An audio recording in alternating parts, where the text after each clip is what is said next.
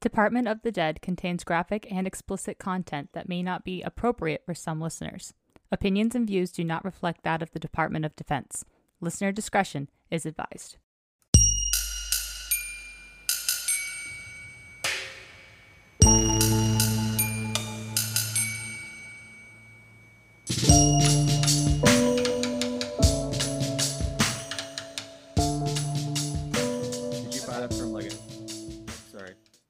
Oh, you're good. I'm I'm getting situated. Holy fuck. I need water. I feel like SpongeBob in the dome with Sandy and he's trying to impress I her. need Water. and that's how I feel right now. But yeah, the the bunch that I got how how long ago did I get it? I was saving it for our next recording, so probably about a week ago, I think, is when I got it. It's called Cheetah Piss. And this is supposed to be a giggly batch as well. I specifically requested it. And the gal was Good, really nice good. and she was like, Oh, you would like this one. And it was between that and I can't remember what the other one was, but this on the jar of the the weed was this cheetah. I should go get it. I'll send you a picture of it later. I think I already sent it to you, but it's a, yeah, you a sent, me, cheetah. you sent me a yeah. picture. yeah. So for the listeners, uh, it's a cheetah smiling with his eyes shut. I don't know Cheetah what cheetah piss. piss smells like, but I guess it's that. Oh, who are we? Hello. They need to see a picture of it for context, though. Oh, yeah. Yeah. I'll probably post a picture of it to the DoD page. But Thought. E- I'm thought. hi, thought. I'm Amanda. How are you? How was your week? Not bad, not bad. Just going into a four day, having a few seltzers right now. Nice. Oh, the Vizzies. You got the antioxidants. Leftover from the Super Bowl. Oh, I. Wait, who won again? Oh, it wasn't Pill. Oh, I'm sorry. I'm You so- missed it for That's how Take this out. I was just, as any good American does, we just watch the commercials.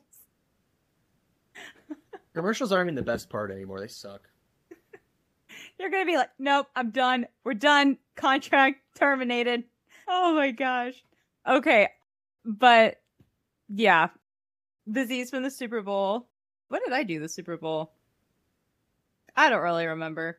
It was something. Probably schoolwork. Yeah, probably schoolwork. Y'all didn't watch it at all? Tree did. He he had it on, and then I think I took a break and I was just watching it for a little bit, but I don't really remember much from the game. It was a good game, honestly. It was frustrating, but I will move Oh. on. My my brain right now doesn't really remember, and but yes, I did post that to the DoD page. The, the eagle. Yeah, the uh, Thoughts and prayers. Yeah. Oh, before we start on our topic, because we all know that everyone came to listen to you, and then me, they're just like, uh, bye. No, no, no, that's not true. But I did want to ask you this, and this can be a thoughts thought, but I want to hear thoughts thoughts on a particular topic. Listening. Okay, and then just go full rant if you have to, or in depth. Oh, I actually think this, but it is horoscopes. Go. Oh, right now. Uh, right now. Yeah. What are thoughts thoughts on horoscopes and zodiacs? I won't be offended. I will not be offended. Like I, I don't have anything against against it, but I don't think. I don't know, like the whole. He's treading very lightly on how he's gonna answer this. No, you know, like when someone like acts a certain way, it's like, oh, it's, I'm a zodiac or whatever. whatever. Yeah. Not a zodiac, a fucking. oh, I'm a Leo because I Yeah. just murdered someone. Ah, it's just such a Leo. I don't know. I think there's something to it. I know that it gets made fun of all the time, and people are like, "Oh, well," it, kind of what you said, but they have a very angry stance on it. But I think there's something to it, just because of we we know how water and vibrations it creates those patterns and stuff. You know what I'm talking about? Have you ever seen those videos where like it's those So it's like that, but it's and you have the moon and like the tide, right? The moon affects the tide. Gravity. It's a thing. And the earth is 70% water. Fact. Human beings are also 70% water. 37 Maybe it's like huh? 60%. I can't remember. It's 70 to 60%, something like that. But around the same. So I'm thinking when you're born at a certain time of the year or a certain time of the month, even that, you know, bodily fluids and the your brain chemistry and like how you're developing, I think there's something to it. I don't know. That's my stance. Slow smile from me. I It's- mean, Mm, it it kind of makes sense when I when you put it that way, though. Just blew his mind. That's why when people ask for your like, what time were you born? That's why they're asking it. well, what are we? What are we asking exactly? Are we comparing the tides and the way the water Mhm, to the moon You have with the water inside of my body?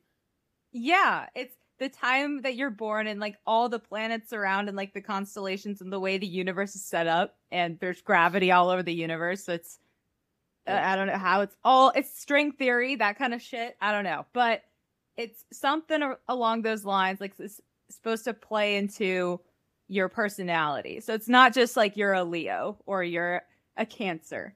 It's you have in specific houses and that's like part of your personality. I remember I did this for one of my friends and he like he's pretty skeptical about most things, but he's pretty easygoing. And so I did it. He is like reading through his birth chart and he's just like stone faced. And he's like, Oh my god, like this nailed me. And I'm like, I think there's something to it.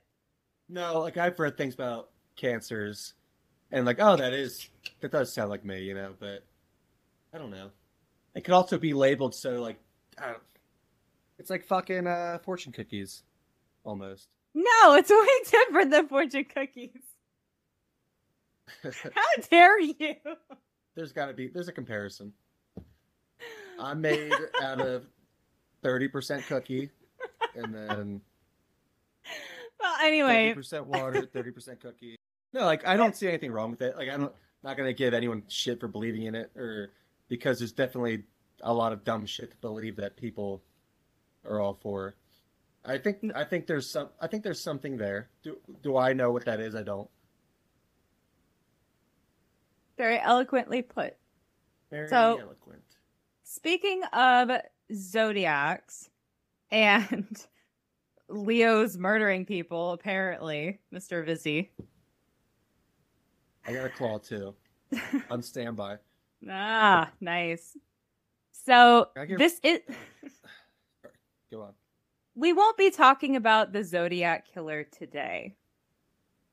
For my topic for our state of affairs theme that we've got going right now, I chose the Spokane serial killer. No. Not to be confused with the Green River killer.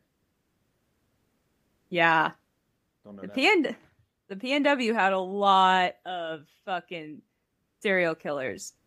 the uh, air quality Starbucks out there. Everyone's just in a bad mood. I think I'd love it up there. it's beautiful. It really is. It's expensive, I will will say that, but Washington also doesn't have income tax. So or state taxes, Fun. yeah. So I mean Texas as well, but up here, you know, weed's legal, so hey. hey. but Che- that cheetah piss is just flowing woo! up in the P and W. It just made me think of that. Never mind. People are gonna have to listen to the last episode. Anyway, so not to be confused with the Green River Killer. Thought, do you have the transcripts pulled up? Uh, So musical today. click. I- I'm here for it. Got it. this is the difference between thought drinking and then me just sober and tired every night. Do you see the difference? yes, I do. But you're still you're a treat either time. I will say this. I do enjoy before we get started, and I will say I really enjoy that we make this a semi-weekly thing. And it gives me routine and it gives me something to look forward to because right now just the whole getting out process and just processing the whole hey this was my life for 11 years and now i'm out so it's a really weird time and this really this and school really helps me keep a schedule so i don't spiral and end up in the fetal position. That happens sometimes but i'm still productive. But i do enjoy this so thank you for what Well, this is like how many months have we been doing this? About eight? Yeah about eight months. Has it been? i know right? Holy shit. We'll be coming up on the one year. That's crazy. a couple Mhm. times a month. What episode are we on now? Uh 24 we're, we're, we're now recording number 24 Holy shit. That's Mhm. wild. and whoever's stuck with us this entire time thank you please don't go re-listen to the old episodes uh those the quality is so bad i did my best We were you were a, a new you're a newbie.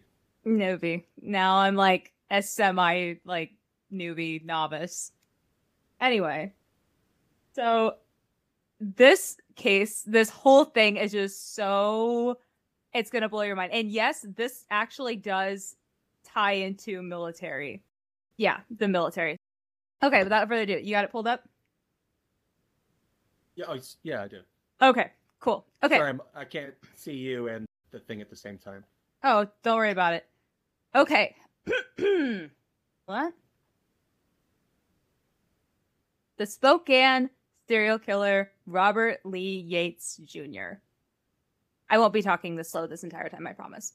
Today's topic will be a Washingtonian flavor. In this episode, we will discuss a man who is a husband, a father to five children, a car enthusiast, and an Army veteran. You may know him as Robert Lee Yates, the Spokane serial killer. Robert Lee Yates was a very unremarkable man. Was that- Just to be described. Great introduction. unremarkable. so much so that not everyone remembered meeting him, and he was used to really just flying under the radar. This dull personality proved useful for murdering vulnerable people while going undetected for so many years, up until 1998, three years after Denver Airport. to start, you had that plan, didn't you? I did. Kind of, not really. It just, the time. Couldn't wait to say it. okay, so this is going to be this this part's interesting. I think you'll enjoy it. So 1945, Robert's grandparents and Robert's father. So we're going to go back before even Robert Jr. was born. One night in 1945, Robert's uh, father, Robert Sr., lived a pretty average life in Van Buren, Tennessee, with his parents, Novella and John Yates. So Novella and John are the grandparents. John worked as a farmer and, as such, wasn't home for long periods putting most of the domestic and childbearing pressures on Novella, who raised 11 children. Can you imagine 11 children? I no, no, no, absolutely not. So, October 12th, 1945. Rob Sr. was a young boy sleeping in his upstairs bedroom. He awoke to loud noises downstairs and went to investigate. Rob Sr., again a child at the time, stumbled upon his father's lifeless body, bleeding profusely from the head.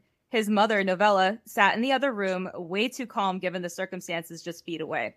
She killed her husband with a double headed axe. The medical examiner found John Yates had four wounds on his head and face, including one that spanned the entire right side of his head and penetrated the brain. Novella was charged and then quickly released in the Warren County Jail on a $3,000 bond. While there are no Oh, records yeah. for murder. So she was charged, but she was never convicted. But there were records of her subsequent stay at a mental hospital. So that's kind of how 11. I'm not saying that this was the right thing to do by any means. 11 children by herself. Holy fuck. Yeah. Not saying it's right. It's just. So, why is this important? We're going to talk about generational trauma. A study that involved baby mice in inheriting fear of smells from their parents. This mechanism still needs to be identified. However, there are particular roles that epigenetics play in human disease and generational trauma. Changes in an organism's DNA sequence affect how genes behave. Epigenetics looks at environmental factors like diet and lifestyle can change gene activity in a way that passes from generation to generation. For example, how epigenetics may be connected to conditions ranging from cancer to kidney disease to autism. Yet, scientists need to help pin down the specifics of this phenomenon.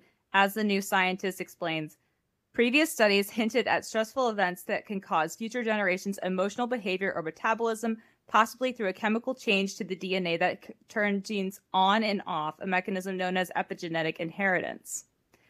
However, th- although epigenetic changes have been observed, identifying ones uh, that are relevant is a bit like searching for a needle in a haystack. That's because so many gene behaviors or meta- uh, metabolic diseases like obesity play into it.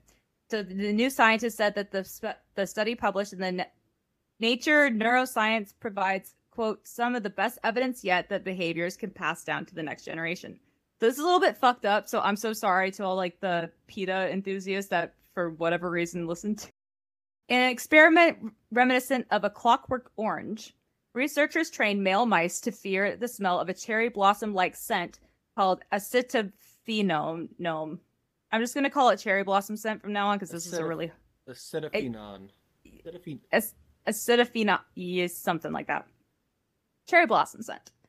By inducing a sl- this is really fucked up. I'm really to the animal lovers. I'm sorry. By inducing slight shocks to every time the smell wafted into the animals' cages. After 10 days of this treatment, whenever cherry blossoms were in the air, they report the mice trained to fear it went on edge. Researchers found that those mice developed more smell receptors associated with that particular scent, which allowed them to detect it at lower concentrations. When researchers examined those male sperm, they found that the gene responsible for the cherry blossom scent detection was packaged differently compared to the other or the same gene in the control mice, so the mice that weren't shocked every time they smelled this cherry blossom scent. After imprinting those males with the new fear of that flowery scent, researchers inseminated females of the scared mice's sperm. The baby mice never met their father, but those sirened a ch- blossom hating dad. So whoever had the cherry blossom hating dad, they had more of those smell receptors. Compared to the pups of born of other dads, most were agitated when the cherry blossom scent was in the air. The grand pups of the original males had the same reaction. So bef- they didn't even get shocked. They didn't even know why they were scared of this thing. It's just, it was an inherited fear. Isn't that crazy? That's really interesting. So it's, I mean, the, the rest of this bit goes on to just talk more, more and more about those researchers. But like now we relate it back to Rob Yates and his grandmother. You want me to read some? Oh, no, you're good. I was just saying that's kind of how I applied this generational trauma link because I remember hearing about this a while ago. And then as I was researching this topic, I was like, holy shit, this is connected. I think. Can't prove it, but we'll get more into that a little bit later. so back to Rob Lee Yates. And when I refer to Rob Jr. or Robert, I'm referring to Rob Lee Yates, not his dad. They both have the same name, Robert. So Rob Lee Yates was born May 27, 1952 in Oak Harbor, Washington, up near Whidbey Island. He was a quiet kid who liked peanut butter and jelly sandwiches, didn't like pork, and even had a dog named Lassie. He grew up in a religious household. His family were Seventh-day Adventists, and if that tells you anything, like these this religious group in particular is anticipating the rapture. Think bunker people. Bu- Bunker. So Rob Sr., his father, wanted to form a good bond with Rob Jr., so he coached him in Little League and encouraged participation in the church choir. They do all sorts of father son activities like going hunting, fishing, hiking, and typical PNW activities. The picture of a harmless, all American family with a twinge of a religious zest. These are just my own little notes here. They would probably be a MAGA family or MAGA family if they were like anyway uh, that was just an Anyway. observation it was just an observation That's Not- fair though. I could not saying that. any that's all i'm gonna say and it Anyway, so this first trigger warning is the first of many. So if you do not want to hear about sexual assault, childhood sexual assault, please, this is not the episode for you. Go listen to some of our others. So this is your trigger warning now, okay? Left and blood, guts. There's a whole, yeah, trigger warning. Rob Jr. was only six years old when an 11 year old neighborhood kid molested him. It's not clear if the 11 year old and Rob Jr. were friends, but either way, allegedly abused Rob. As with most cases with serial killers, he began hurting and torturing small animals at a young age. An 11 year old Robert may have set fire to a house, but he was never charged or accused of arson. As he got older, I don't know why I just. As he got older, he threw himself into sports in school. Rob was a pitcher for the Oak Harbor Wildcats, and his former teammates and classmates remember Rob, remembered Rob as a quiet student who turned in assignments on time and didn't cause problems. He also had a steady girlfriend. In 1970, his 18 year old girlfriend moved away. So instead of attending the homecoming dance, he and his friend skipped out just to go hang out. And they didn't smoke or drink or anything like that. They preferred fishing, hunting, camping, and stuff like outdoorsy stuff. And they shared the same like career aspirations, such as like becoming a doctor, a biologist, or park ranger, what have you. The two friends set out with the goal of catching a 20 inch trout on their excursion. The trout was famous for living in an isolated lake in Washington's Cascade Mountains. In addition to loving this fish, Rob also loved eagles and one day dreamed of flying. Hint, hint. 1970 to 1972. After graduation, he attended Skagit Valley Community College and graduated with an associate's degree. While attending Skagit, Rob met a woman named Shirley Nylander. They married in 1972 and moved to enroll in Walla Walla College, a Seventh day Adventist run school. There, he pursued pre med studies. So, Walla Walla, the Walla Walla onion. There's your trivia fact, just so you know. Walla Walla, you said onion? Hmm that's what Washington's famous for. Their apples and their Walla Walla onions. And their cherries. And the Ra- Rainier cherries. They're also famous for that. They're really good. Very, very tasty cherries. He's at this Seventh day Adventist school. They probably teach bunker building. I don't know. so, anyway, his marriage to Shirley didn't last long. And by 1974, Shirley and Robert divorced 18 months after irreconcilable differences. Shirley moved out of their apartment and returned home, though Rob did not contest. July 14, 1974, Rob married Linda Brewer almost immediately following his split from Shirley. Linda became pregnant, and Rob and Linda tried to tie the knot, but there was a bit of administrative messiness due to Rob and Shirley's divorce finalization. So it wouldn't be another month until his divorce is finalized, and then they could get married. So Linda discovers something off about Rob. You know, the first marriage didn't last very long. And I guess it took until a little bit to kind of notice some things. So one day she found a small man made hole in the wall of their attic. Upon closer inspection, Linda realized that Rob drilled a spot to look into the next door neighbor's bedroom window to watch them have sex. The idea that her husband was a voyeur rattled Linda, but the two reconciled and resumed their relationship.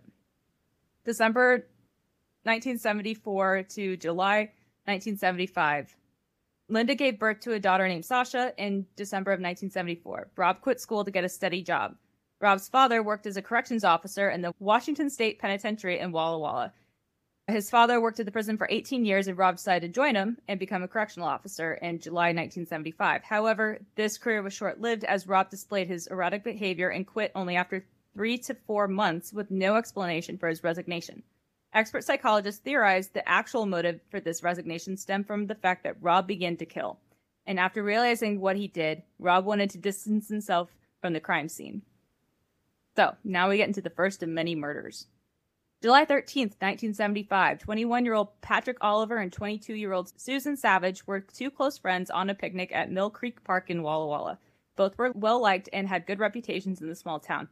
Patrick just returned from studying abroad in France, and Susan recently graduated from Washington State University. They agreed to meet in the local park known for its hiking trails and beautiful lakes, which Rob frequented for fishing excursions. That same day, Rob Jr. was in the same area. Based on the following events, we could speculate Rob was doing a little target shooting practice. Walla Walla County Sheriff Mike Comfort spoke about the event where the case went cold for years, and it finally came to light that Rob Yates murdered Patrick and Susan in cold blood. The sheriff speculated, I think he went up there to target shoot like he normally did, and then when he came across these people, it happened. Rob Jr. shot Patrick three times. The last bullet was especially fatal and pierced his heart. Rob left Susan with two fatal gunshot wounds, one in the shoulder and the other one in her head behind her left ear. Another trigger warning Rob placed Susan's body on top of Patrick in a specifically sexual manner. Rob covered both dead bodies in a pile of brush. Crime scene psychology experts explain that sometimes killers position the bodies of their victims in suggestive ways to send a message. According to author Peter Vronsky in his book Serial Killers Method and Madness of Monsters, there are two ways a killer could position the body post mortem. One is staging, when the killer arranges the corpses that are meant to confuse or mislead investigators, so making it look like a murder suicide. And then you have posing, when the killer arranges the corpses in a sexually or perversely manner, and the act fulfills perverse fantasies for the killer's pleasure, as shown in this case. Killers who do this do this for shock value, aiming to appall whoever finds the scene. Posing, side note, female victims pose unusually or perversely postmortem can indicate a sexual assault likely occurred, and it can also indicate a very hands on method of execution. In Rob's case, he shot both victims point blank, fitting the description of hands on in this case. The next day, Patrick's brother and his uncle noticed that Patrick and Susan never returned home. So they went looking over at Mill Creek Park, and Dan recalled seeing a strange disturbance in the debris near the edge of the creek, and only to discover the bodies of Patrick and Susan. He immediately notified law enforcement, and police began their investigation, pleading with the public to come forward with any tips or leads. Rob went unnoticed and was only convicted of the crime after confessing to it over two decades later. While police struggled to find a motive in a suspect, Rob found new employment as a movie theater usher. The summer of 1975, Rob and Linda moved back to Oak Harbor due to his mother's terminal cancer. Now 23 years old, Rob got a job as a janitor at the Whidbey Island Hospital, where his mother had previously worked as a housekeeping supervisor. His behavior got weird again, and then I, I couldn't really tell from my research when he did this, so I'm just gonna say he did this both times. There was an incident where he was pissed off at a coworker, or he w- had just been fired. Regardless, he spread feces all over the business door. so it's like even that if my significant other spread shit on a door, I would start to get concerned. I don't know about you. Probably a red flag. Yeah. yeah, I don't know. But anyway, so July 24th, 1976, Rob and Linda were officially and legally married with Rob's parents as witnesses. A few months later, after the wedding, Rob's mom died on October 9, 1976. Family and friends noticed her death didn't really affect Rob much, uh, as he explained that boys don't have a close relationship with their mothers, to which I call bullshit, but that's. Yeah. yeah. But people did say that Rob had a rough relationship with his mom. There was no case of abuse per se, like physical abuse, but she just she was very hard on him. So the same mom that murdered the dad. No, that's his grandma. Uh, grandma this is sorry. yeah. So this is no. She has That's no coming back to relation. I'm sorry. It's okay, but it is interesting, right? It gets even more fucked up, and I'm so sorry to everybody.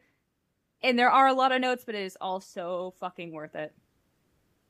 So, October 14th, 1977, following their first child's birth, Rob needed to find a steady career to support his family. He enlisted in the U.S. Army at age 25, and he was among the more senior recruits. July 10th, 1977 to 1980. So, this is where we get into kind of his military background. So, this you guys should find interesting. The first part was a little bit dry, but you get a little bit of his background. Why the fuck is this weirdo who spread shit on a door? Why is he in the army? I mean, We've signed waivers for We worse. we still have those people now. that is fucking true. Oh my god, I don't want to think about that. I don't have to because I'm out. Now I can smoke cheetah piss. Yeah. You're doing it right. Thank you. Okay. So from 1977 to 1980, Rob attended the Warrant Officer Candidate School, a rigorous course. And I know it's not hard, but it's very meticulous by design. So you pay attention to small details. And my chief, I remember him talking, my old chief, he was talking about WC or Warrant Officer Candidate School. Yeah, wa- And- walks. walks and it what he said was they had very specific steps they had to do before everything and if you fucked up yeah the, the whole thing so that being said i can only imagine that this attention to detail aided rob in police evasion for years following walks rob attended flight school at fort rucker to fly the oh-58 delta Ki- okay Kiowa. kiowa Rookie. Kiowa. kiowa as i Yeah. said Kiowa. Ki- Ki- Kiowa. That's what is okay. You know what? What the fuck? faster, less syllable, less syllably. Kiowa. I'm from the Midwest. Anyway, It's a northern-ish thing, and it's a very a native tribe. melodic. Was it melo- melodic? Melo- It's very rhythmic. That's the word. It's a very rhythmic a- accent. we really like our vowels. anyway, so 1980 to 1984, Rob became a geo bachelor after receiving orders to. Now you're gonna make fun of me for this. This is a German named Hanau. H A N A U. Hanau, Germany, near Frankfurt, with the 503rd Aviation Unit in Europe. Linda stayed behind in Washington with her daughters, and it's unclear if he killed anyone in Germany during this time, but we can speculate wildly that he probably did. 1984 to 1988, Rob moved back to Fort Rucker, Alabama, and worked as a support aviator in a brigade support company aviation training brigade. He later taught students to fly the Bell UH 60 Iro- Iroquois, nicknamed the Huey. So the next page, I was just thinking Rob and Linda, Bob and Linda. I right? I'm gonna put these on the Instagram. There's more pictures. I put in a lot of pictures here for you. So Instagrams. on it's gonna go on the Instagrams and this next photo. This is a family photo if I've ever seen it. What The little girls is even looking at the camera? Yeah. Why did our moms dress us like this? Why? Why the ruffles? Why do we look like we're wearing doilies? It's napkins around your necks. Oh my god. Oh my god. Okay, I'm gonna have to cut this part. I'm gonna make note of this. But doesn't doesn't Rob kind of look like from Uh, I don't remember what he fucking looks like. I don't. I know what you're what you're saying. I Oh my can't- I can't. Oh my god, look him up. Look him up on like Facebook. I think his profile picture is probably there. I'll I'll send it. I'll send it. He Yeah, does. Facebook, send it to He fucking does. That was the first thing I said to myself when I saw his picture. I was like, holy shit. He doesn't look happy. No, neither did I'll just bleep his name out. It's fine. I didn't give anything specific away. Yeah. yeah, not his unit or name. I'm not gonna give any of that away. Okay. so when he came home on leave, they kept popping out kids, but Rob would rarely mention his wife and children to his colleagues. And when he snagged a pilot instructor position at Fort Rucker, he and Linda's relationship was on the rocks. But as any good housewife in the 70s without a bank account or credit card, she stayed with Rob for financial security and for her kids. So when people are saying that things are better way back in the day, yeah, we didn't have the ability to support ourselves on our own necessarily without having to tie it to our parents' money or anything like that. Yeah. Mm, Moving on. So she stayed with Rob and the kids for security. To quote their kids, we want to be around our dad and we don't want to be poor and not have anything anymore.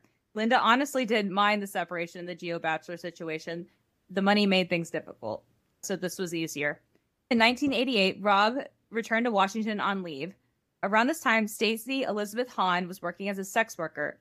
In July, Rob, now 36, solicited Stacy's services. He later returned to Fort Rucker upon completion of his leave.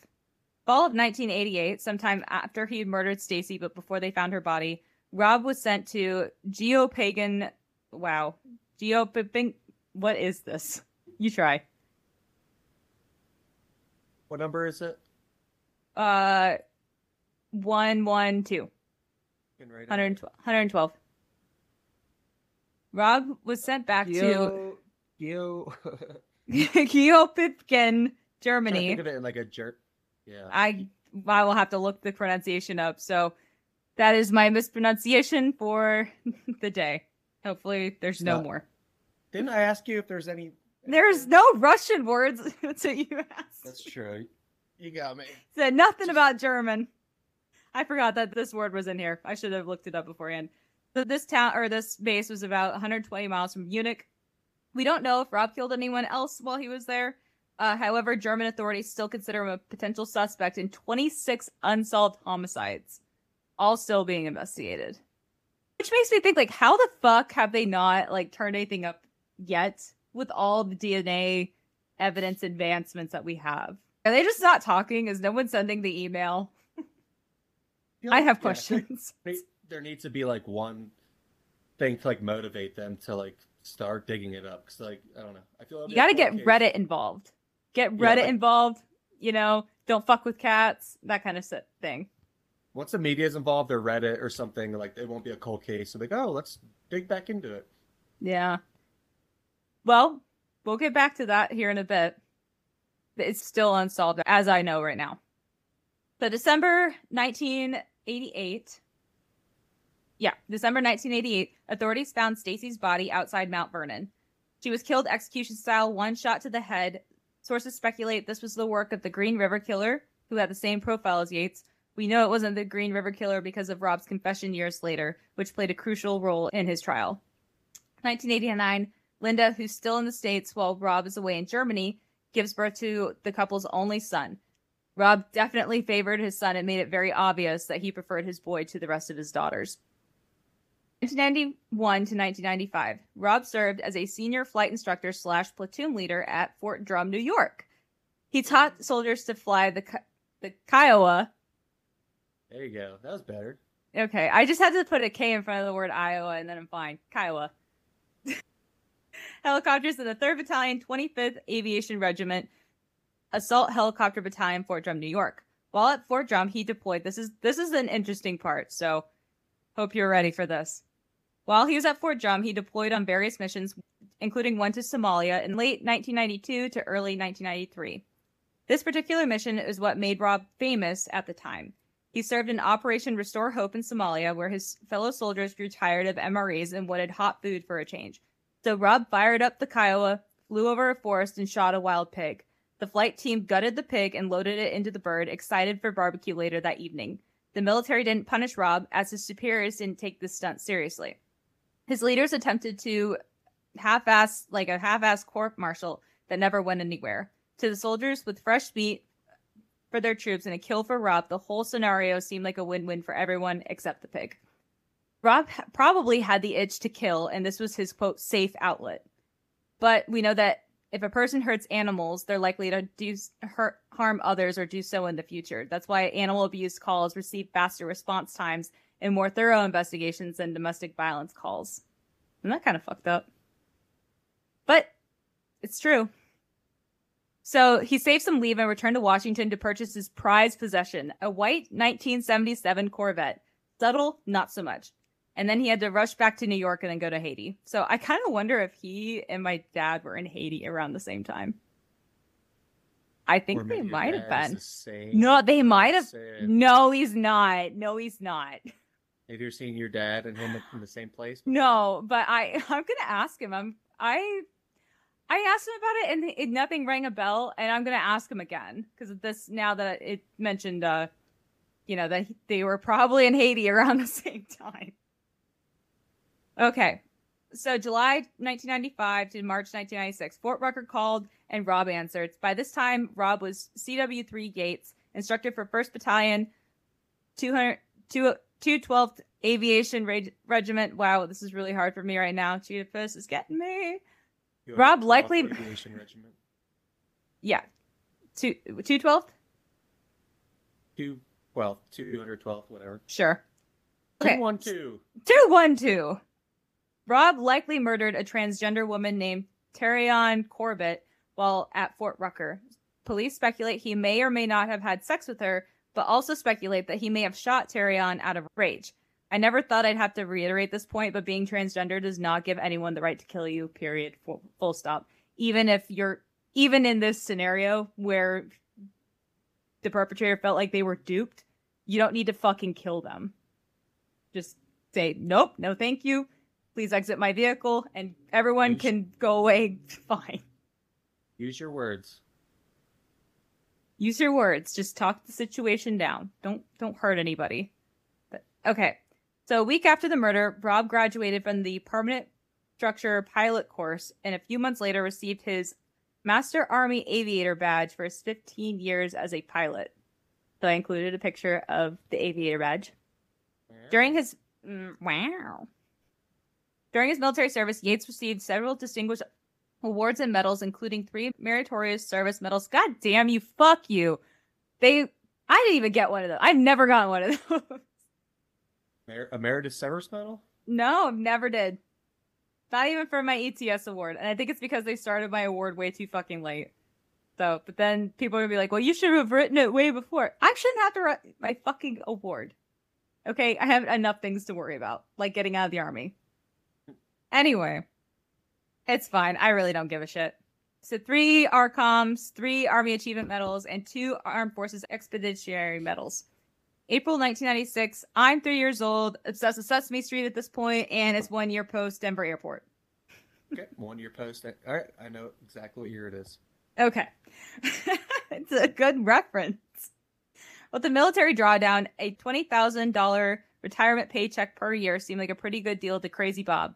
He remarkably, or he, wow, he retired honorably from active duty and moved his family back to South Hill near Spokane. Rob remained in the Washington National Guard, likely to maintain certain health care benefits. The decision to go guard likely stemmed from Rob's desire to flee the area while police were investigating the murder of Terrion Corbett. While serving in the National Guard, Yates attained the rank of Chief Warrant Officer 4 and was the only commander of the Guard east of the Cascade Mountains for the OH 58 Kiowa Scout helicopter, making him a very valuable commodity. His fellow guardsmen and guardswomen characterized him as a true professional who was proficient at his job. Okay. Rob would travel across the state, probably salivating at the thought of new hunting grounds near Joint Base Lewis McChord. Yes, I wrote these notes. I'm So- surprised. Like I, I'm surprised that he had an actual military career. I Oh, like everyone else we cover is like a one and done. They do three years and they're out. But this is a Mhm. whole ass CW four. You know, yeah. pretty surprised. I mean, it was around this time they were gathering like DNA, like blood DNA. I don't know. I don't know if it's legal for blood to be subject to criminal investigations. I really don't know. But you would think maybe if you're able to use it in if you're able to use 23andme, like law enforcement can use that to cross reference like stuff from crime scenes, you would think that they'd be able to use the military's database. Yeah. but Maybe. I don't know. Who knows though? There's also so many weird like legalities between the two. Where's the lawyers? I am not one. Okay. So the Yates marriage. There's actually one. I there's actually Oh. I do have one now that we could use. Oh, a lawyer? Yeah, she's a lawyer in the Air Force. Or Jag's in the Air Force too, right? Mm-hmm. Well, it's I what is it called? No, I'm thinking of something different. OSI? Oh, that's like their CID. Their CID. Yeah, I forget. I think Jack's through all. I don't know. She's a lawyer Yes. in the Air Force. and does lawyer things like Oh, law. yeah, we'll- we'll- the law part. We'll edit this, and I can find out more. Okay. Well, I mean, fuck it. We'll probably figure it out here in a little bit. Okay. Oh. So the Yates marriage, not too much further. You good? Coughed out my back. Okay. That's normal. Keep going. Well, I mean, hopefully it popped. So, Rob and Linda realized they're in a loveless marriage, but decide to stay together for the kids. This marriage needed couples therapy a long time ago. But no, they chose to suffer through the marriage. Rob's savings were drying up because his retirement package wasn't enough to sustain his wife and five kids, and Rob had to return to work. Despite his decorated military career, Rob struggled to adapt to the civilian workforce. 44 year old Rob finally took up a job working at an aluminum smelter. Like, that is like the story. Like, they get out and they're just like, what do I do now? All I know is army. and then they become range control. I'm surprised he didn't do that, honestly. That's not a warrant officer job. That's a retired sergeant major job. Fuck range control. They're the fucking worst. we were out. We were out, and it was Go. Go at it. Just let it out. We were out recently. It was like negative three degrees, snowing, the whole whatever, what have you. And we were in the tree line outside of, not on OP, outside of, like, in the wood line, not doing any type of training. We're waiting. We started a small fire. I made it, dug safe, dug it, put rocks around it, like in the middle of a field. Well, not in a field, but near a tree line. But again, two degrees, like uh, some fucking asshole. I don't know where the fuck he came from. Drives up, Fucking asshole. makes us put it out. Cita- gives like a citation to all the RSOs. He's like, you can't have a fire unless it, uh, they have a CG memo. Like, dude, fuck you. You're in your goddamn Ram 250 with the heat on. We're dying out here. Rick. Anyway, I'm picturing you giving him the finger as he's driving off. once he left, wood kept accidentally falling into the fire for a little bit longer. Then that's when he came back and gave us the citation. Just nudge some brush over, like, oh no, the leaves, they fell into the fire. Kind sort of. Oh Being no, the this the citation, it fell into the fire. Oh no. Being like the highest ranking enlisted person, I'm like, oh, it's crazy. Like it's still go- it's still going. It won't go out. okay. Well, they probably also sh- You're gonna say shit? What'd you say? No, I said, well, these range control folks probably also share the same thing as Rob. So, like range control, Rob had erectile dysfunction, which caused him a lot of embarrassment in the bedroom after he left the active duty life behind. It is common and treatable, however. So, erectile dysfunction and violence, however, in hindsight, the police questioned whether Rob's erectile dysfunction could have been part of what caused his contact with sex workers to turn violent. Rob could have felt such intense shame about issues performing that he killed anyone who witnessed his embarrassment. A 2009 study in the Journal of Emergency Medicine looked to determine if erectile dysfunction influenced sexual violence and the assaults of 569 women. The study found that when the male perpetrators experienced erectile dysfunction, 60% of the women in the study experienced more physical coercion and genital trauma. So, Trauma? gen- yes it's saying that if somebody who is going to assault somebody sup- like has erectile dysfunction they're more likely to hurt the person that they're with Yeah. so it's sad but I would. Anyway. I would just kill myself. Honestly. oh my god Once I can't have sex, Just- I'm just gonna.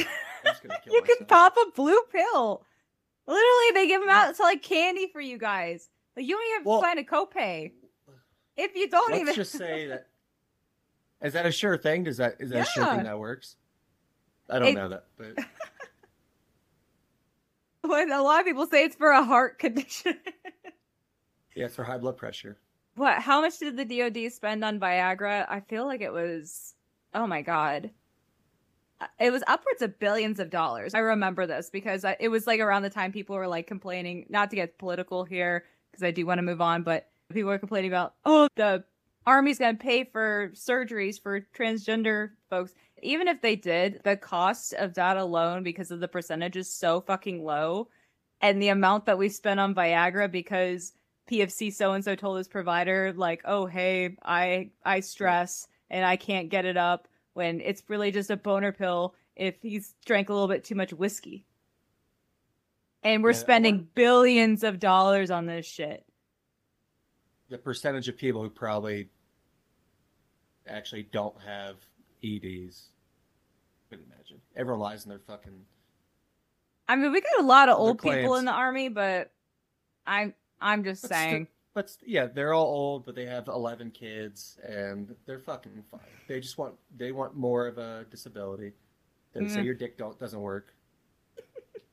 I have too much pride. I'm not. I wouldn't say that. Then I'll start killing them if they know about it. Kill My God, no, no, don't a crazy Bob. So speaking of crazy Bob, one day Rob's 19-year-old daughter Sonia found her father's address book in her lunch pail. First of all, what the fuck was it doing in her lunch pail? So she read through it and noticed her father filled the pages with names and numbers of women that she didn't know. So, being the nosy 19 year old she is, she decides to call each of the numbers and ask how they know her father. None of the women knew who her father was. Sonia, now thoroughly creeped the fuck out, confronted her dad. Rob scolded her, then told her she was he was buying used car parts from the women in the address book. His wife became suspicious and noticed all the bank statements reflecting ATM withdrawals. But when she confronted Rob, he told her to get a job. Like he's a fucking douchebag. His coworkers noted his affinity for muscle cars as his collection grew to three. Gotta keep the rotation going. You know? Yeah, no. He wasn't subtle about it either, and Rob would openly work on and clean his cars in the family front lawn before the entire neighborhood. His neighbors chalked it up to him being a quirky man who loved his cars. In reality, he was likely cleaning the blood off of each of every inch of his prized vehicles. His neighbors often did the lousy dad joke of, "Oh, you gonna wash my car next, Bobby?" So yeah, let me get this blood stain real quick. Your wife's next. oh my god. Um, I included a picture of his prized possession, the 1977 white Corvette. This is not a subtle car. Like, this is a very easily identifiable car. And this is really important later when we talk about when the police start catching on to him. It's really frustrating what happened. But anyway, I digress. We'll post a picture of it on the Instagram. Okay. East Sprague Avenue. I think it might be Sprague. East Sprague Avenue. I put a, a picture of a map on here where the little red dot is. That's around where he that that was his hunting grounds in Spokane. Uh, I guess now it's over where Costco is now. Costco, Lowe's, and a McDonald's. Got a Fred Meyer over there. Okay. You got a Spokane County Fair and Expo Center. Oh my god. That it's up north. The accent. Okay. Hmm. so Rob had Rob had a steady job, but he missed flying. His goal was to fly helicopters again, and the L- Lieutenant Colonel Patterson Air Guard, like National Guard, it was like some big deal he was trying to fly for. However, he was a grounded pilot as he waited for a medical evaluation and the paperwork to clear him to fly, which didn't bode well. Rob's restlessness emerged on the most dangerous street in Spokane, Washington. He frequently went to East Sprague Avenue, an area riddled with crime, drugs, human trafficking, the works. This environment was like shooting fish in a barrel for Rob's target demographic. As you can guess by now, the victims he chose are vulnerable people, namely women who are runaways, estranged from family, or off the grid. They were often addicts, and Rob preyed on their vulnerability. These women who had died at the hands of Rob Yates were sex workers. However, before I continue, I just would like to mention that sex work is work, and nobody has the right to hurt you or use that as a justification for killing you. Jesus hung out with prostitutes. Get over yourselves. Back to my story. Okay. Beautiful plug. Good plug. Thank you. Thank you. May 27th, 1997, a fucking month after he gets out to the Washington National Guard. East Sprague Avenue worker, a sex worker, 38 year old Shannon Zielinski was a heroin addict and a former waitress with a criminal record of drug possession. She hopped into Rob's car, never to be seen alive again. A few weeks later, two high school boys investigated a rotting smell near their school bus stop in front at the base of Mount Spokane. The smell got progressively worse over a few days, and they reasoned it was probably an animal carcass of some kind, but what they found was far beyond what therapy could do for these boys during the 90s. Under some low hanging pine branches, the boys spotted a rotting corpse, maggots participating in the circle of life in an uber macabre manner. The remains belonged to Shannon Zielinski. The boys ran home, contacted the police, and showed the authorities where they found the body. Due to the lack of disturbed brush in the area, investigators deduced that the murder occurred elsewhere. especially with the lack of blood in the immediate area. There were gunshot wounds to the head, and police were unsuccessful in retrieving a sperm sample due to the decomposition rate. Police found no form of identification during the investigation, but fingerprint databases later identified the body at, as that of Shannon Zielinski. So the maggots play an important role here because forensic entomologists use larvae to determine the date that the killer would have dumped her body in the area, uh, thanks to the short life cycles of blowflies. A few factors such as temperature can slow the larva development, but investigators were able to t- determine the date of death around May 26th or 27th, 1997. Rob wasn't a suspect, and folks reasoned Shannon had met her fate at the hands of a drug dealer she recently ripped off in the area. However, just because police weren't aware of any strange behaviors from Rob, Linda was becoming increasingly aware of her husband's disturbing pastimes. According to what Linda told the detectives, Rob had taken his daughter to work around 11 p.m. and returned at 6:30 a.m. the following day. When she opened the door for him, he came inside and retrieved cleaning supplies to clean out the back of his vehicle. The rear of the van, she said, contained a fold down bed. Linda told detectives that Rob said that he accidentally hit a dog that ran in front of his car. He lied, saying he stopped, put the dog in the car, and drove it to the veterinarian, and the injured dog bled all over the cushion. She said he removed the seat cushion and replaced it with another. Yikes. So between 1988 and 1998, Rob murdered at least 15 Spokane area sex workers. Investigators established the killer's patterns and MO as he would target sex workers and drug addicts, lure them into his car, shoot them execution style, and finish the kill with a plastic bag wrapped around the victim's head to contain the blood. At that time, he moved the body to another location. Many of the murders occurred while Rob was waiting his medical evaluation to fly helicopters in the National Guard. The next Crazy. few victims, right? Like he got bored. Like he couldn't fly, so he's like, "Oh, might as well just kill some sex workers." So I started blasting. I God, not funny. I'm sorry. This is a very heavy episode, but it's it gets it. The end is worth it. Just trust, trust. So I'm gonna keep going through here. Okay. There's still pictures, so not too much further. Uh, okay. So 11 more victims were discovered around Washington state. He would drive into town, venture over to East Sprague Avenue, and start hunting new victims. His youngest victim was Jennifer Joseph at 16 years old. She had a rough life and fell victim to unfortunate life circumstances. She would often lie to customers saying she was 19. She was part Korean and would use this to market herself as exotic, even using the name Jennifer Kim to lean into that character. She was popular and built up a client list, earning her hundreds of dollars a night. And I just want to point out that there were studies done around Asian fetishization, and one in particular was done by the University of North Texas. Asian or part Asian sex workers made an average of $50 more and spent pro- approximately 20 minutes more time with their client than other sex worker demographics. Part of this is due to fetishization of Asian women, seeing them as submissive. Okay. This is a topic for another time. Probably like we'll probably have to do a Japan episode because the whole waifu anime thing it's it's all Oh so yeah, we ta- we talked about this. It's so creepy. They look like children. They all are. They all have like baby faces by design. It's so fucking gross. Ugh. Okay. Yeah, there's it's Ugh. Stop putting the. Stop putting that shit on your cars. This is to all the listeners out there. Stop putting that shit on your cars. God. especially Anyway. the soldiers. Uh, You always see soldiers do it. Mm-hmm. Yeah. No. there is what the senpai squad car. I'm sorry if you're a listener, but please take that off your vehicle. I don't judge much, but that so that's just one thing that kind of gives me the ick. Ick. Wait. Mm. Was it you I was talking about the ick with? Uh, I don't think so, but I've definitely mentioned it to somebody. Probably wasn't me, No. but My friend's girlfriend is like, for me, it's young. She's 23. And she was talking about something giving her the ick, and I had no idea what the fuck she was talking about. well, no, giving the ick is like you, you're It's dating. like- yeah, you're dating It's like, somebody, and then they do something, and it, it's just like that that turning point. You're just like, mm, no, I'm done. it's cringe.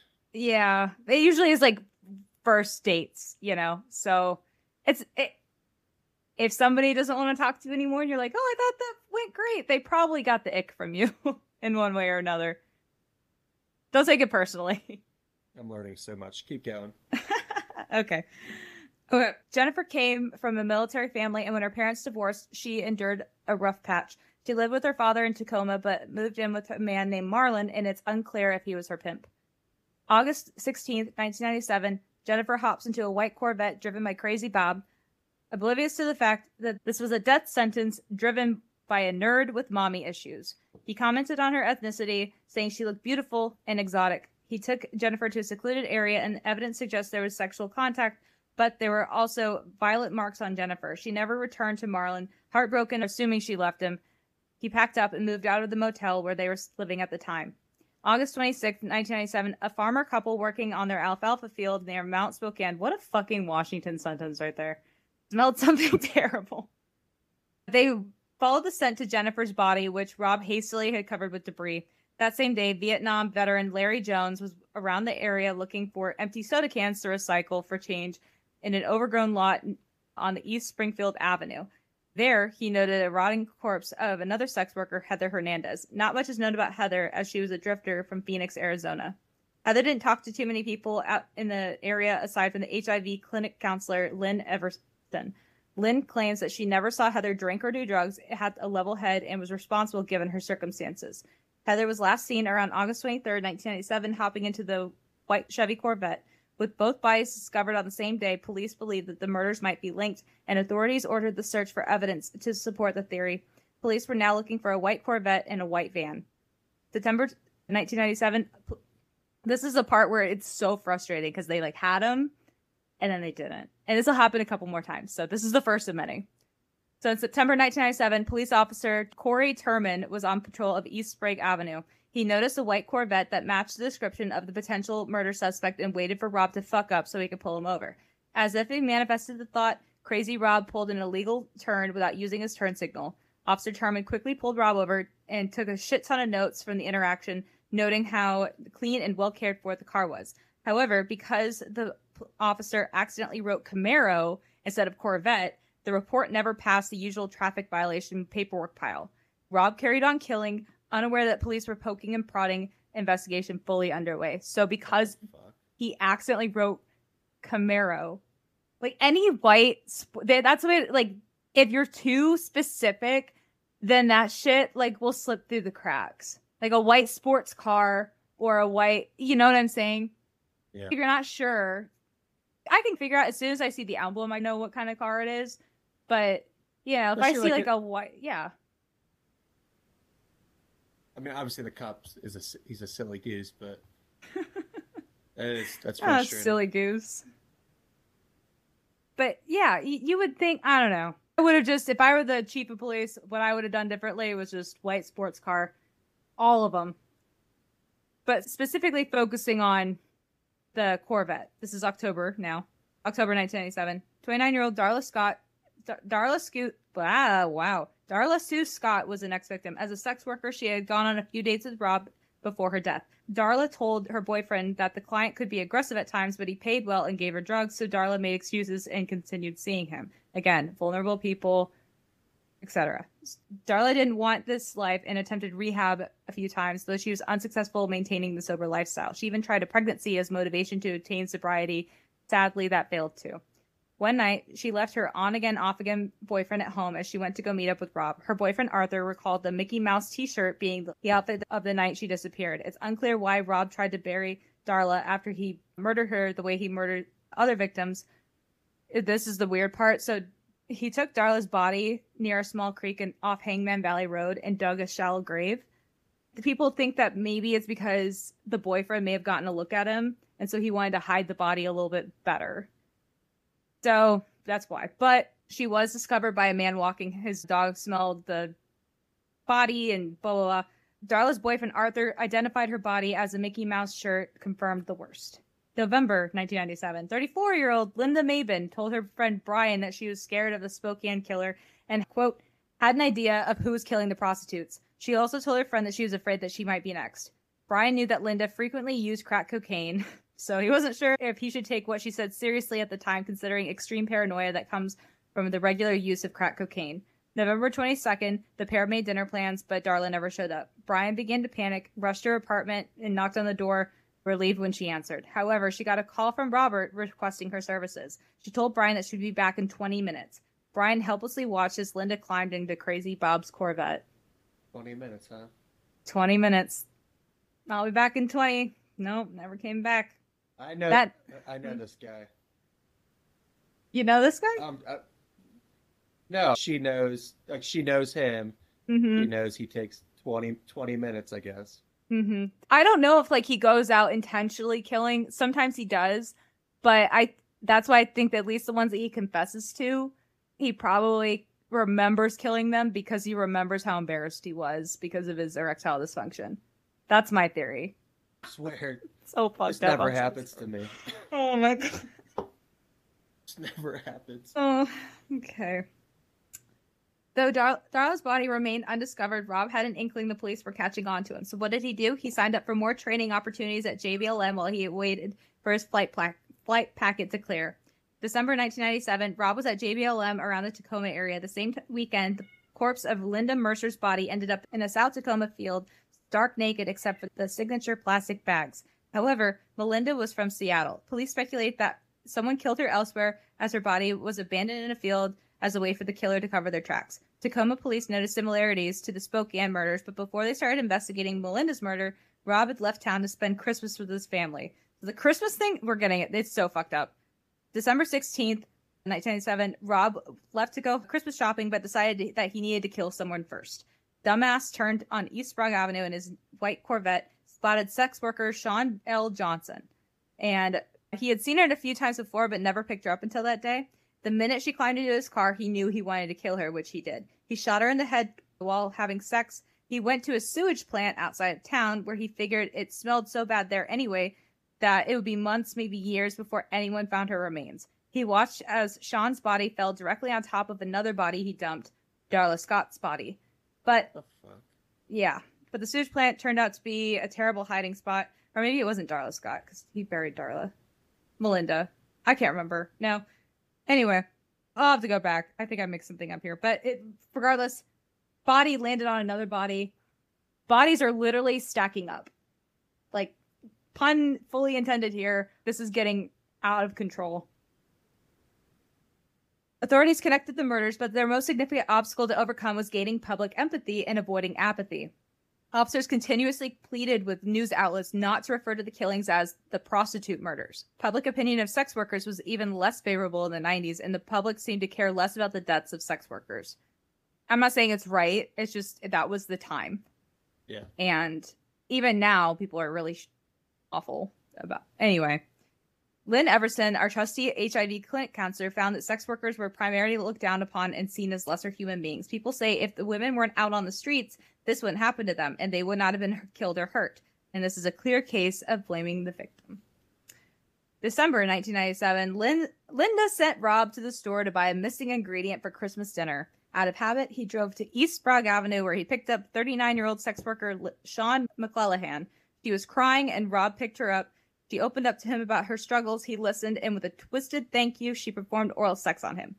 He shot her in the back of the head, contained the blood in a plastic bag, and dumped the body in a ditch off East 14th Street. When McClellan's body didn't hit the ground as expected, he looked over and laughed at what he saw. He had dumped McClellan's body on top of another corpse. Rob blew the kiss of the yep. Rob blew the bodies a kiss goodbye and then hurried home. He still had a few gifts to wrap for the kids before dinner.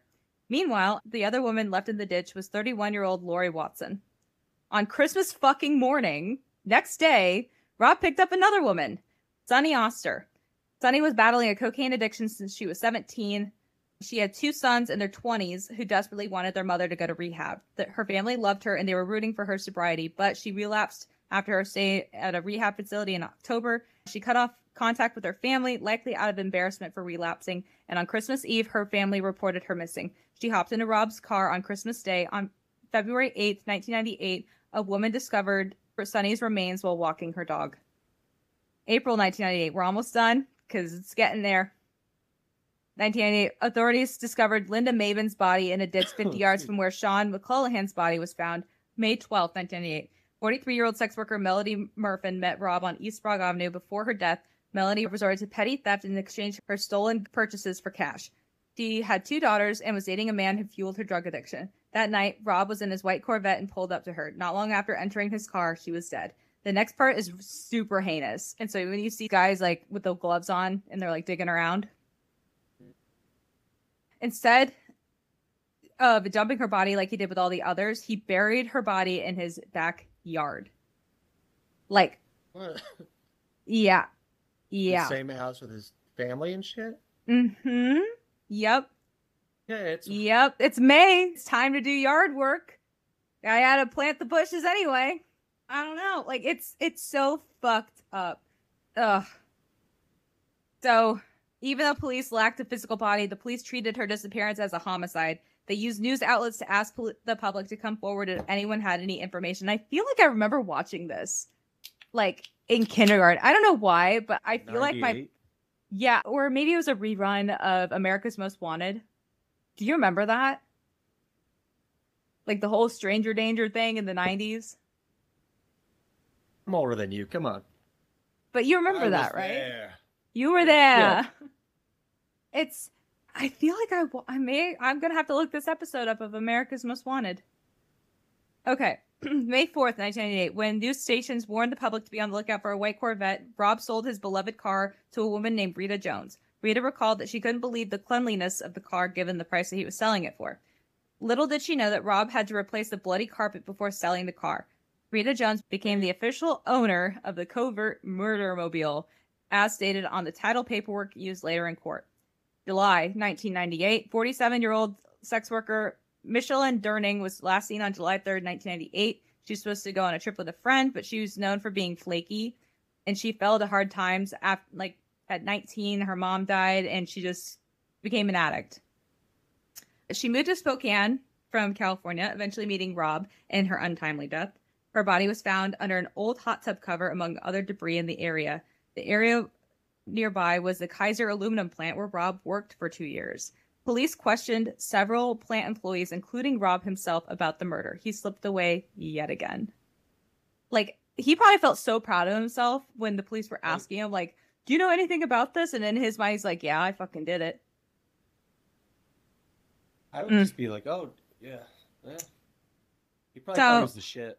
Yeah, he probably mm, fucking creep. August first, nineteen ninety eight. Rob picked up thirty two year old Christine Smith in his white van. She gave him her rates and made a joke, not joke, asking if he was a Spokane killer. He told her no, that he was a family man and a pilot in the National Guard. Christine, satisfied with that logic, began performing oral sex. After a few minutes, Rob couldn't get it up. Christine sensed his frustration and tried to defuse the situation. She then felt a sharp pain on the side of her head, assuming he had smacked her. Christine felt herself slipping in and out of consciousness and saw blood. Rob had shot her, but she didn't even hear the gunshot. But the sight of blood was enough for her, so she escaped the vehicle. She ran a few blocks down to a medical center where the staff assisted in transporting her to the emergency room. Christine had a half inch cut behind her head, and the doctors didn't even know that it was a gunshot wound at the time. It would only come to light years later when Christine went to the doctor for an unrelated incident where doctors discovered shrapnel, wow, shrapnel, still lodged in her head. Mm-hmm. She didn't go to the police because she didn't want to get arrested and charged for her sex work. As serial killers continue killing, they tend to get sloppy. The killers will leave crucial evidence at the crime scene they haphazardly covered, or their family members catch on to strange behaviors. Linda Yates noticed credit card bills with charges to a place called Al's Al's Spa Tub Motel. Al's Spa Tub Motel, where the motel charged by the hour yeah, ish. And I looked it up just, just to see For what it looked like. Research I- purposes. I yes, and there's there is a Yelp review. There was one, it was like nothing, and then there was another one. It was this whole thing. and to quote the Yelp review, Al's is exactly what you expect from a motel that offers hourly rates. They have the rooms with hot tubs and rooms without. Like a hot tub in the eh? all the Is it rooms still and th- yeah, Is it this still is there yeah. for research purposes. Yeah. Yeah. It apparently it's being torn down as of this year. There was announcements that it is being torn down. All the rooms include a stale cigarette smell, no extra charge. The office is a small hallway where the guy sits behind a window with a slot in front for passing money. FYI, they have a very strict rule about checking IDs, but they do offer Al's t-shirts for sale. I didn't even read this. I just copy pasted it. This is a cold read. And they have plenty of condoms for saving you the need to run to the store. This place sounds awesome. Well, those condoms hopefully get used. Okay. Eh, Since- eh.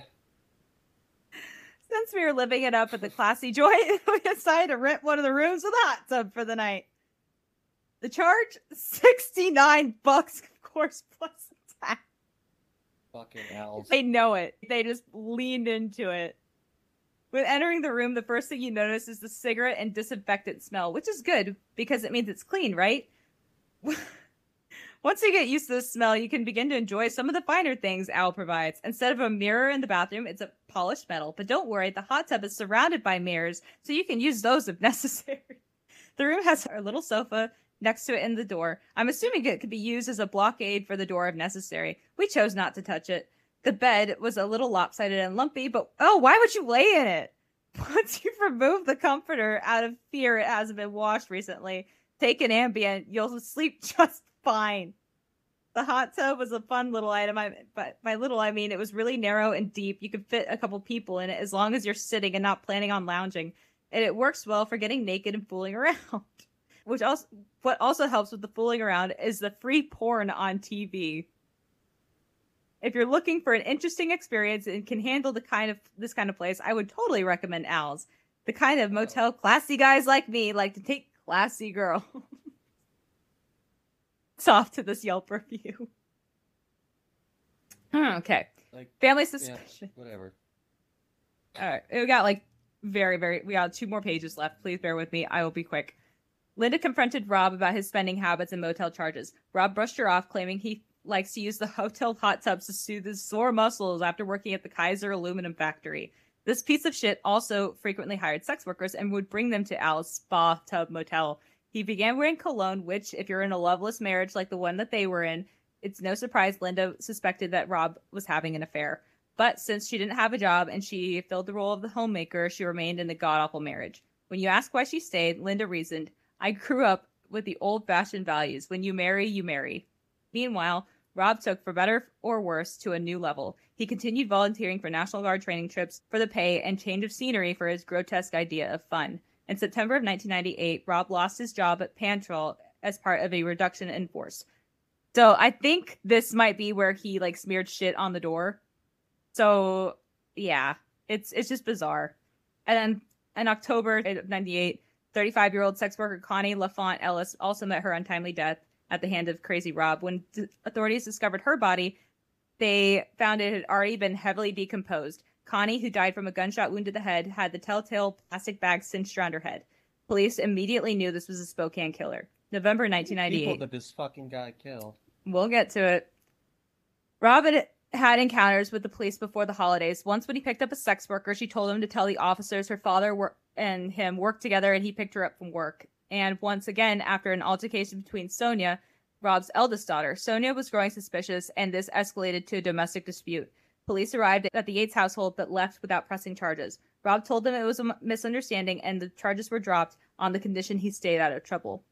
While Rob continued to evade law enforcement, police found Rita Jones's information while combing through vehicle registrations. The title revealed Robert Lee Yates as the previous owner. September 15th, 1999, police called Rob in for questioning, and boy, he was a nervous, sweaty mess. When police asked Rob about a previous traffic stop involving a white Camaro, Rob corrected the police. Well, actually, it was a white Corvette. Like, you dumb ass. Actually. Actually, it was a white Corvette. So, officers were almost sure they had the Spokane killer within reach. When they asked Rob if he wouldn't mind providing blood samples to clear his name, Rob said he'd have to, quote, talk it over with the missus first. This raised suspicions even more. The one thing police noticed was how sweaty he was during questionings. Quote, It seems that Mr. Yates sweated way too much. And he refused to submit a blood sample, which placed him in an even smaller pool of suspects. January 7th, 2000, I was in first grade. Rita Jones permitted officers to examine her new Corvette. No matter how clean the car looked, the fibers found in the vehicle closely matched those of Jennifer's body in April. I'm not really sure what closely matched means, but yeah.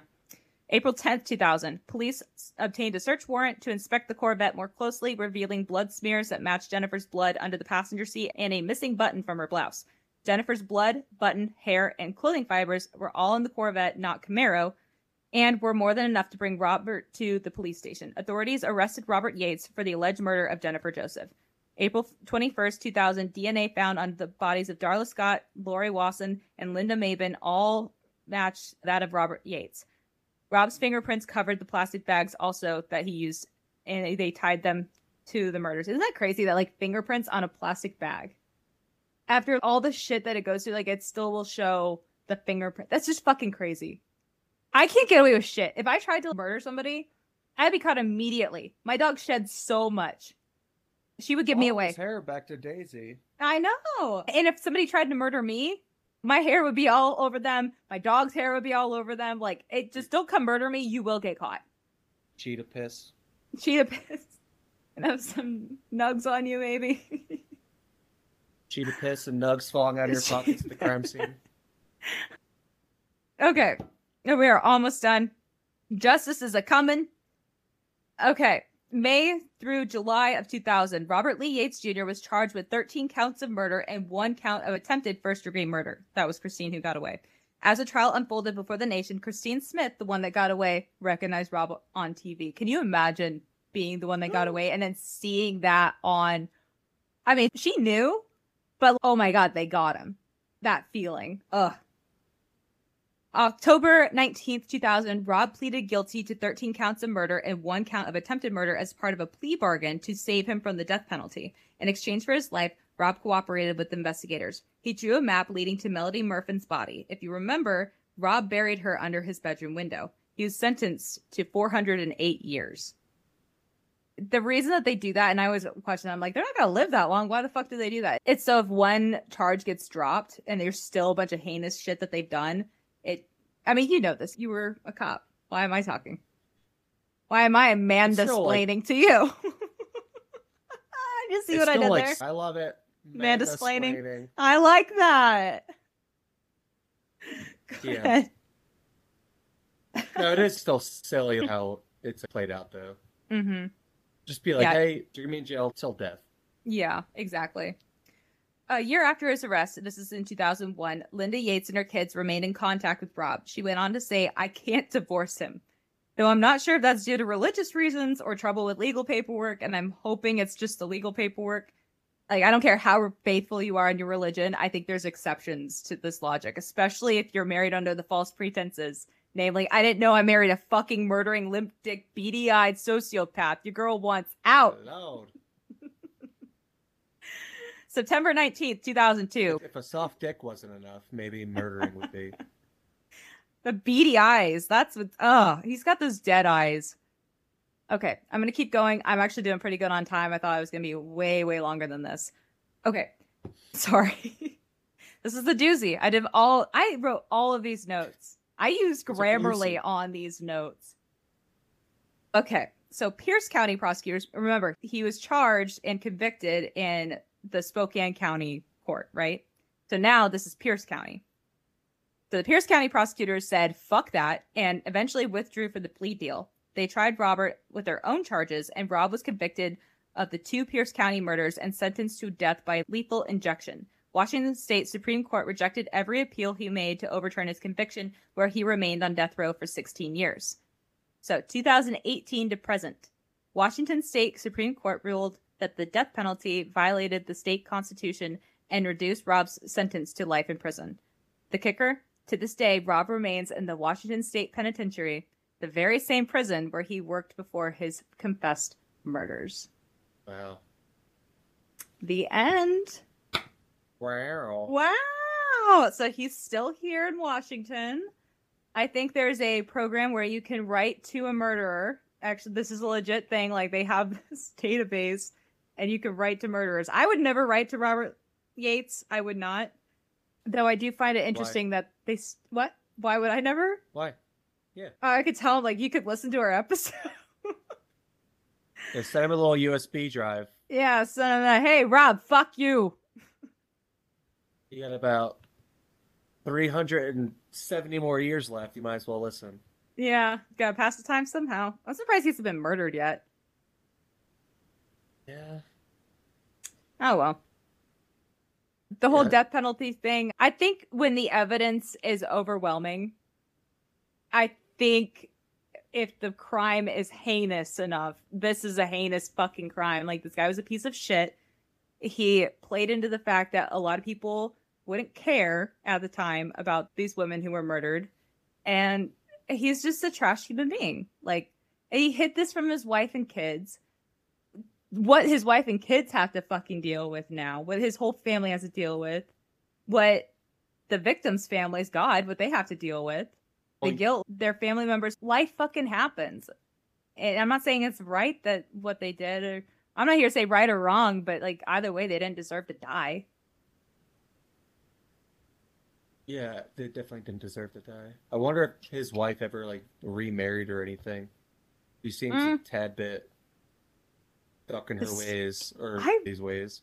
I I would hope that she has gone through enough therapy by this time that she's like, you know what? I think I could get divorced. I should put myself back out there. You know, Love my life's in prison for murdering women.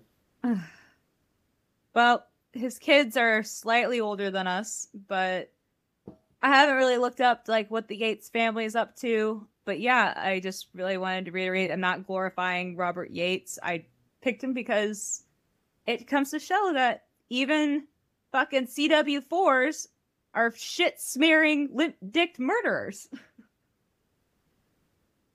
it's not just all- the privates. We all knew warrant officers had limp dicks. Be honest. Don't let them catch you saying that.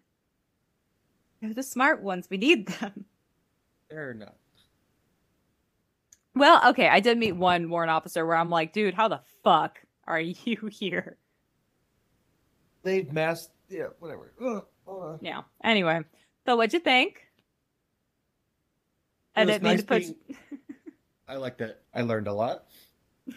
I told you you could talk about this when you go out in between songs at karaoke. Especially, I'll find some Washington grunge to put on. Like, Yes, hey, all the flannel. You need the flannel. all. I'm wearing flannel tonight. That's it. In honor Patagonia. of- In honor of Crazy Rob. No, no, no. Something from REI. I don't know. I don't know though. You got that blanket on right now. Dude, it's Oh so my God. fucking cold down here. You can see. Oh my. I live in a you see your basement. Well, there's Oh. that's snow out the window. Oh my It just- god. Comes inside here. It's fucking freezing. I can't. You need a heater. I have a little heater for my garage workshop. I had a space heater, but I brought it to the field one like last time. I have a fan I still put on because I need like the white noise, whatever. Mhm. But yeah, I feel like you I need a little heated blanket. I told you I broke mine. I used it for a whole month. this that was that would be what makes my entire home office is a heated blanket. I do have a heated muscle pad. It's just it's not the same. I need the heated blanket. But I think this is where I'm gonna be setting up my entire desk. It is so fucking cozy. I wish you could all see this. Eventually we will do video, but we'll get there.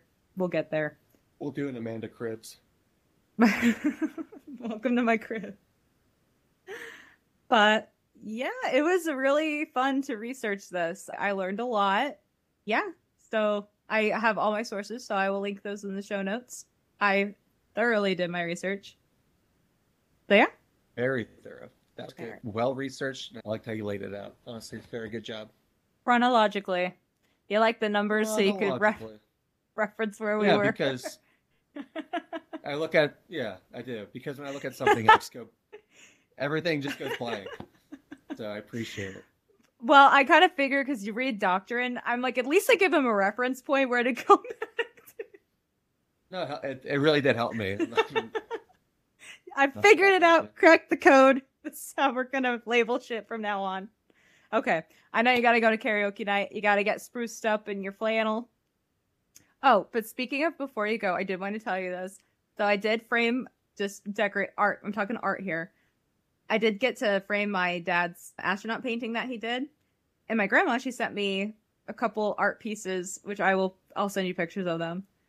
Uh, one of them is a carving that he did, a football player, and the other one was this metal etching thing, and it's a bear. He did this in elementary school.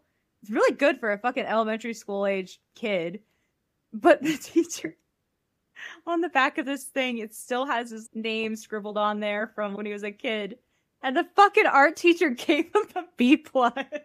Oh, that's sad. Their standards were higher back then. It's so it's actually it's really good. It's I wanted it because I was like, wow, that's really good. He did that in elementary school.